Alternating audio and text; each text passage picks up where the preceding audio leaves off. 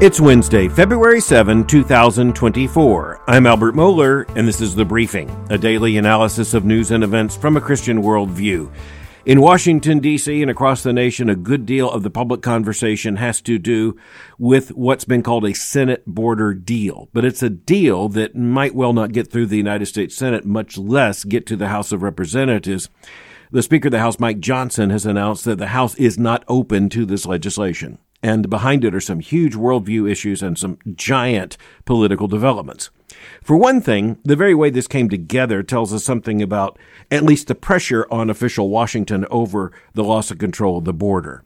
So, in the case of the Senate, the Senate Majority Leader, Chuck Schumer, actually a liberal Democrat from New York, assigned a group of senators to come up with a plan, a bipartisan plan, because there's no way, absent some kind of a bipartisan plan, for this kind of legislation to get through the Senate, which has a 60 vote threshold in terms of the filibuster rule. So you recognize that Senator James Lankford, the Republican member of this particular group, and he's, of course, a Republican senator from Oklahoma, and then the independent, and that's Senator Kyrsten Sinema of Arizona, and the Democrat, Senator Chris Murphy of Connecticut. They had a major task. And as you look at the legislation as proposed, this is something that would have been completely unexpected even just a year ago.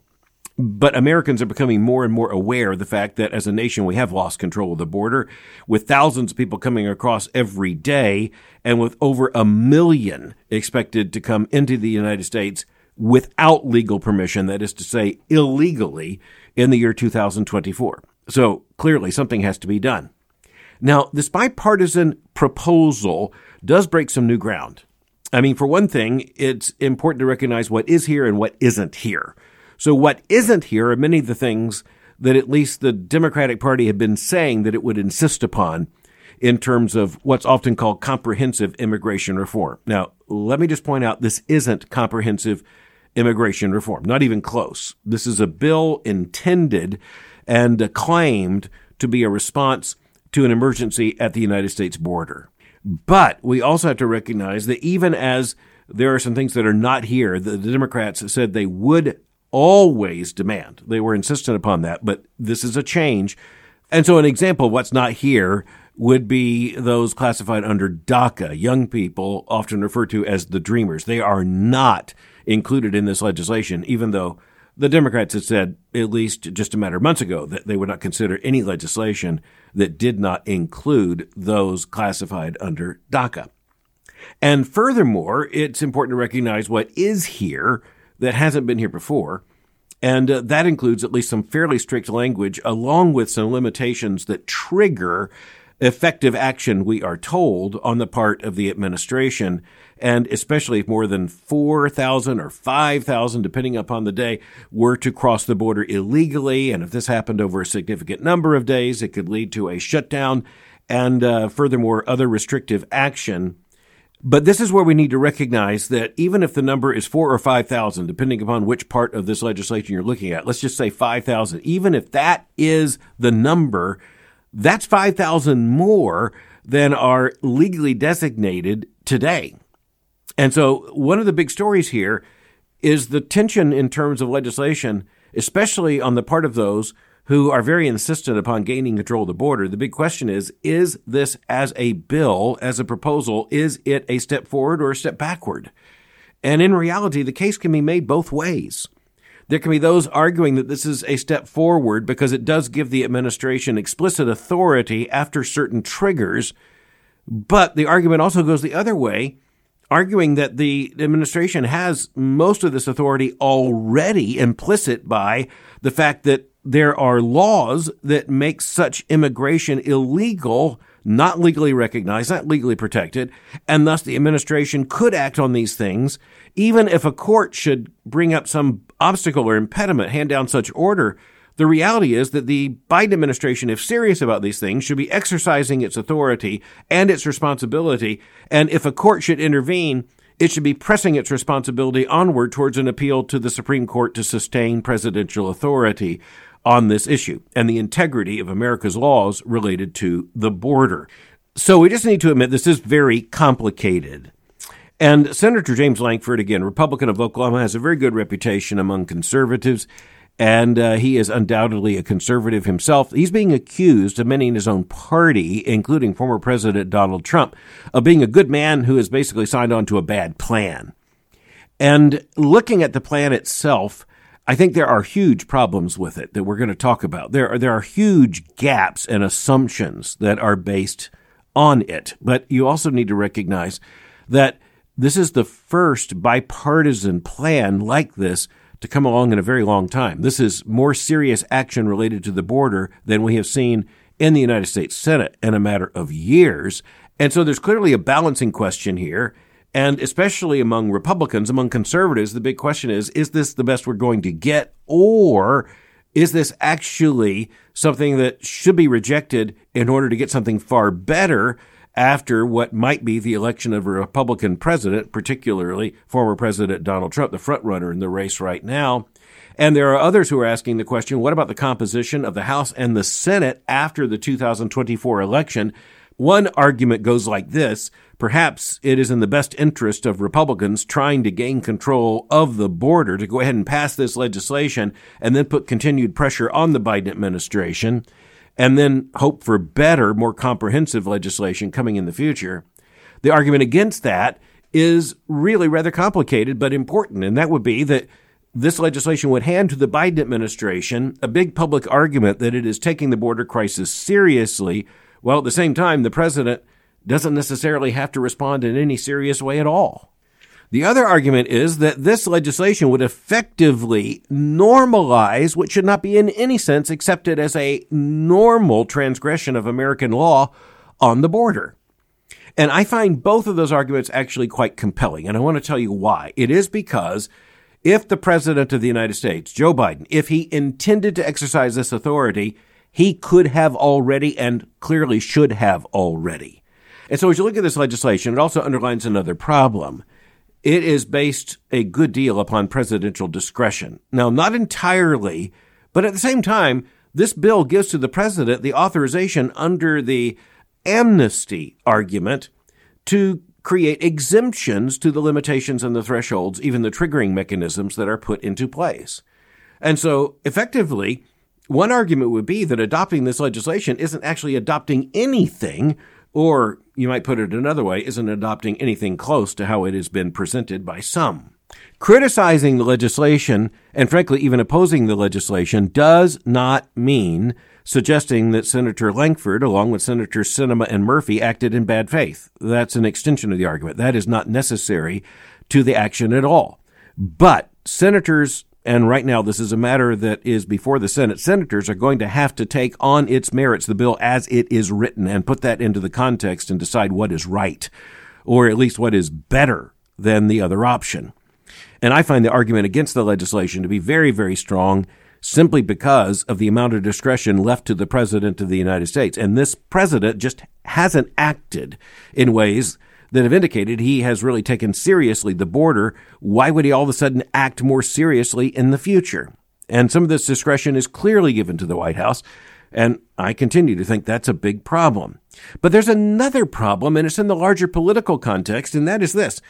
Where is the clear statement from President Biden and his administration about what exact policy they would wish to see in place? What are the limitations that they would consider to be appropriate and this is where the worldview collision and the political collision becomes very, very clear because you have not heard that kind of specificity from President Biden, nor do I believe you will ever hear it. And that is because his party has been basically a party against any meaningful control of the border. And that's not true of every single Democrat, but it is simply true right now of the Democratic Party as a whole. Last night, you saw headlines saying that the border deal uh, the border proposal is on the brink of disaster, on the brink of failing. And it is certainly right at that brink. And yet, it's really interesting to look at the arguments and see that this isn't a simplistic issue. It's a complex issue, but eventually it comes down to having to vote yes or no on the legislation. It's interesting to note that the editorial board of the Wall Street Journal, and that's a paper that has not supported uncontrolled, borders, but rather responsible control for the borders. The editorial board calls this, quote, a border security bill worth passing. The subhead is this The Senate bill has reforms Trump never came close to getting. Well, the reason for that is that the Democrats have been steadfastly opposed to this kind of thing, but the political pressure coming from Americans right now, with the 2024 election looming before them, this has created a motivation for the Democrats to at least act like they are responsive to this crisis. But once again, we have to ask the question where are the policy and principled proposals coming from the Democrats saying what they believe should be the nation's approach to this question? Where is the consensus in that party? Where exactly is the President of the United States on this, and how has he backed that up with executive actions? The editorial board of the Wall Street Journal says this is the best that anyone is likely to get in terms of actual mechanisms to control the border, precisely because the Democrats, at least many or most of them, are responding to this proposal out of a sense of political urgency given the pressure on them. And so, again, the editorial board of the journal says the Republicans had better take this while they can, because it's unlikely that a proposal this strong is going to be passed by the Senate and then forwarded to the House, approved by the House, and then signed by any president in the near future. And I just have to say, in the historical context, that's not a stupid argument. That is not a dumb argument. It may well be that, say, a year or two from now, folks may look back and say Republicans missed an opportunity if they turned down this bill. Maybe this is a temporary window of Democratic openness to some kind of serious action on the border. The argument against that is that this action is not as serious as has been presented, and where it is serious, it might be seriously wrong in terms of basically validating and putting in place assuming a level of illegal immigration, which, uh, quite frankly, is devastating in itself. And I just have to come back to the basic worldview issue that we have to face in terms of the human beings who are coming across the border. And I just want to underline the fact that I believe that every nation has not only the right, but the responsibility to police its border. A nation without a border is a nation that isn't long term a nation. And I believe that's not a wrong priority to establish stable nations in a community of nations with primary responsibility to the nation of which we are a part. But we as Christians understand that love of neighbor means that we have some responsibility to everyone everywhere, even as we have a first responsibility to those who are in our care and responsibility right here. But those who are making the argument that somehow the Christian ethic requires that we welcome all persons from everywhere under all conditions simply because they show up on our border legally or illegally, just suggesting that that ought to be an appropriate policy in the name of human dignity, that just doesn't hold water. And I want to tell you why. It is because if you really care about human dignity and you really care about human flourishing, then you care about the total context for which you're taking responsibility with such a proposal. And the fact is that it doesn't serve the cause of human flourishing to create a massive market in human trafficking that leads people to move away from their homes in the name of economic or political opportunity and bring their families and frankly put themselves at horrifying risk from human traffickers and then come to a place where quite frankly there is, in the case of the vast majority of those who are now crossing the border, no legal basis for them to remain in the country. One of our responsibilities as Christians is to take the full measure of a situation and of a challenge of a political controversy and say, well, exactly what comprehensively should be the Christian response. And any of us as Christians should say this is a complicated picture. And we as Christians should recognize there are some persons whose lives are genuinely at stake. There are those who are fleeing genuine abuses of human rights who have a legitimate ground to claim asylum in the United States. But those numbers are tiny compared to the five to 10,000 persons a day who are coming across the border. And even those on the left admit that the qualified claims of asylum are actually relatable to very, very few.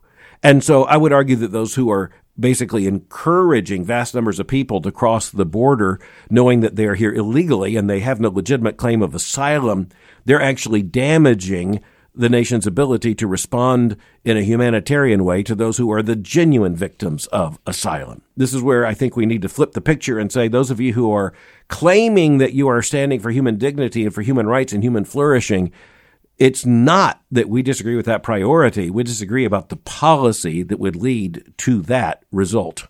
There's one other issue that I just want to reference and that is Gerard Baker, also in the Journal, who wrote a piece entitled The Elites Open the Doors to Migrants and Chaos. The subhead Bleeding Heart Liberalism has taken a dangerous turn towards an ideology that rejects national borders. I come back to the fact that that is what is taking place, at least among some. The closer you get to a major university, the closer you get to a liberal think tank, the closer you get to much of the administrative state, you're getting closer to people who actually think that the border is the problem. And the bottom line in all of this is just the honest realization that if you look at the world, what happens with the disappearance of borders is not that the rest of the world begins to look like the United States, it's that the United States begins to look increasingly like the rest of the world. And we need to understand there are some people who think that should be the goal. But next, we need to go to the state of Michigan, where a Michigan mother has been found guilty on four counts of manslaughter because the court came to the conclusion that she shared some responsibility for the deadly school shooting undertaken by her son. In this case, the mother's Jennifer Crumbley. Her son was Ethan Crumbley. And as the Associated Press reports, quote, a Michigan jury convicted a school shooter's mother of involuntary manslaughter in a first of its kind trial to determine whether she had any responsibility in the deaths of four students in 2021. Now, tried as an adult, Ethan Crumbley has pled guilty to these crimes, the crime of murder, and he has been given a life sentence. It's the odd development that his parents were charged with the crime, and that is both his mother and his father. So why are they being tried separately? It is because they are basically turning on each other. And so there is evidence against both of them that has to be separated. But Jennifer Crumbley was up first, the mother in this case, and she was found guilty. Now, there are some who are arguing that this is just social revenge. This is just society looking for revenge, and the mother's is someone to whom they can point the finger in revenge. The manslaughter charges, nothing but revenge. The prosecution, nothing but revenge. This is feel good court action. That's the argument made by some. But the closer you look at the case, the more you recognize this mother clearly does bear a great deal of moral responsibility for this crime. Now, why would I say that? It is because she was actively involved in buying her son the gun. She knew that her son had access to the gun. She knew also that he was a deeply troubled young man who had actually been brought before school authorities with the parents called in precisely because he had drawn a picture in which he indicated his plans for a mass shooting. And even as she didn't acknowledge to the school authorities at the time, he had drawn a picture of the very gun that his parents had bought for him, the very gun he had taken with his mother just days before to a shooting range. And the parents knew at the time, that means both the father and the mother, that even as they were speaking to school authorities, the gun was not secured. What they say they did not know, and probably did not know, is that at that time the gun was in the son's backpack, and school authorities did not check the backpack, and of course, that eventually led, within a very short amount of time, to the deaths of four students at the hand of this student and his gun, purchased by his parents. Furthermore, that very morning, the parents had been called in by troubled school authorities. They'd been shown the evidence, and the young man was actually crying out for help, indicating that he needed help. And frankly, at least offering to some the complaint that his parents were not responsive to his need for help. And the parents, rather than taking him home and out of the school, actually left him in the school and went back to their affairs.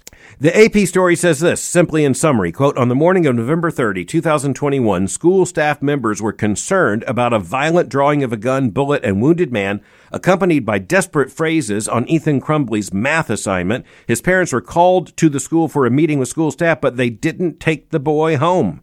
A few hours later, Ethan Crumbley pulled a handgun from his backpack and shot 10 students and a teacher. No one had checked the backpack. The gun was purchased by his parents, and in particular, the Associated Press says that the Sig Sauer 9 millimeter was bought by his father, but it's the mother who took him to a shooting range the same weekend just before the crime took place. This is the first time that the parents of a school shooter have been themselves put on trial. The father's trial, as I indicated, is coming later but the mother was just found guilty. The jury deliberated for 11 hours. That's a serious deliberation in this kind of trial. That indicates that the jury was weighing the arguments for and against conviction pretty carefully, but it was also clear that the verdicts were decisive. On all four counts of involuntary manslaughter, Jennifer Crumbley was found guilty. In her defense, the mom had said that it was the father's, her husband's job to keep track of the gun. It's also very interesting that this mother said that she didn't see signs of mental distress or mental illness in her son. And that's just rather difficult to understand because the signals were abundant and clear. The boy had left an entry in his own journal, quote, I have zero help for my mental problems and it's causing me to shoot up the school, end quote. The legal arguments behind the prosecution came down to the theory that she had failed to perform the duty that is the responsibility of any parent to protect other children, and furthermore, that she was grossly negligent in terms of the raising of her son. But it's also interesting to note that the jury did hear testimony about the fact that Jennifer Crumbley was actually more interested in extramarital affairs and, frankly, what were described as sex parties than she was in the problems of her teenage son. Furthermore, she was deeply invested in two horses that emerged as a massive hobby. And, uh, well, very sadly, I'll just say there was evidence that she had paid more attention to the horses than to her own son. In terms of the worldview issues that are just looming around this, it's very interesting to look at an argument made by Megan K. Stack at the New York Times. She asked the question, what is this mother really guilty of? And I guess I could summarize her argument by saying that she says what this mother is guilty of is being a bad mother, but that's not necessarily criminal. But here's where the cumulative responsibility is made very, very clear. It's both an active moral responsibility and a responsibility for inaction that is a moral responsibility. She didn't do what she should have done, and she did do what she shouldn't have done. But the greater part of the burden is that she simply didn't do what a mother should have done under this circumstance. And this is a reasonable person kind of standard too, whether it was mentioned in court or not. It just comes down to whether or not a reasonable person would think that that means that this mother shares criminal culpability in the crime. And what's important to recognize here is that a jury in Michigan returned with an emphatic answer that yes, this was criminal irresponsibility.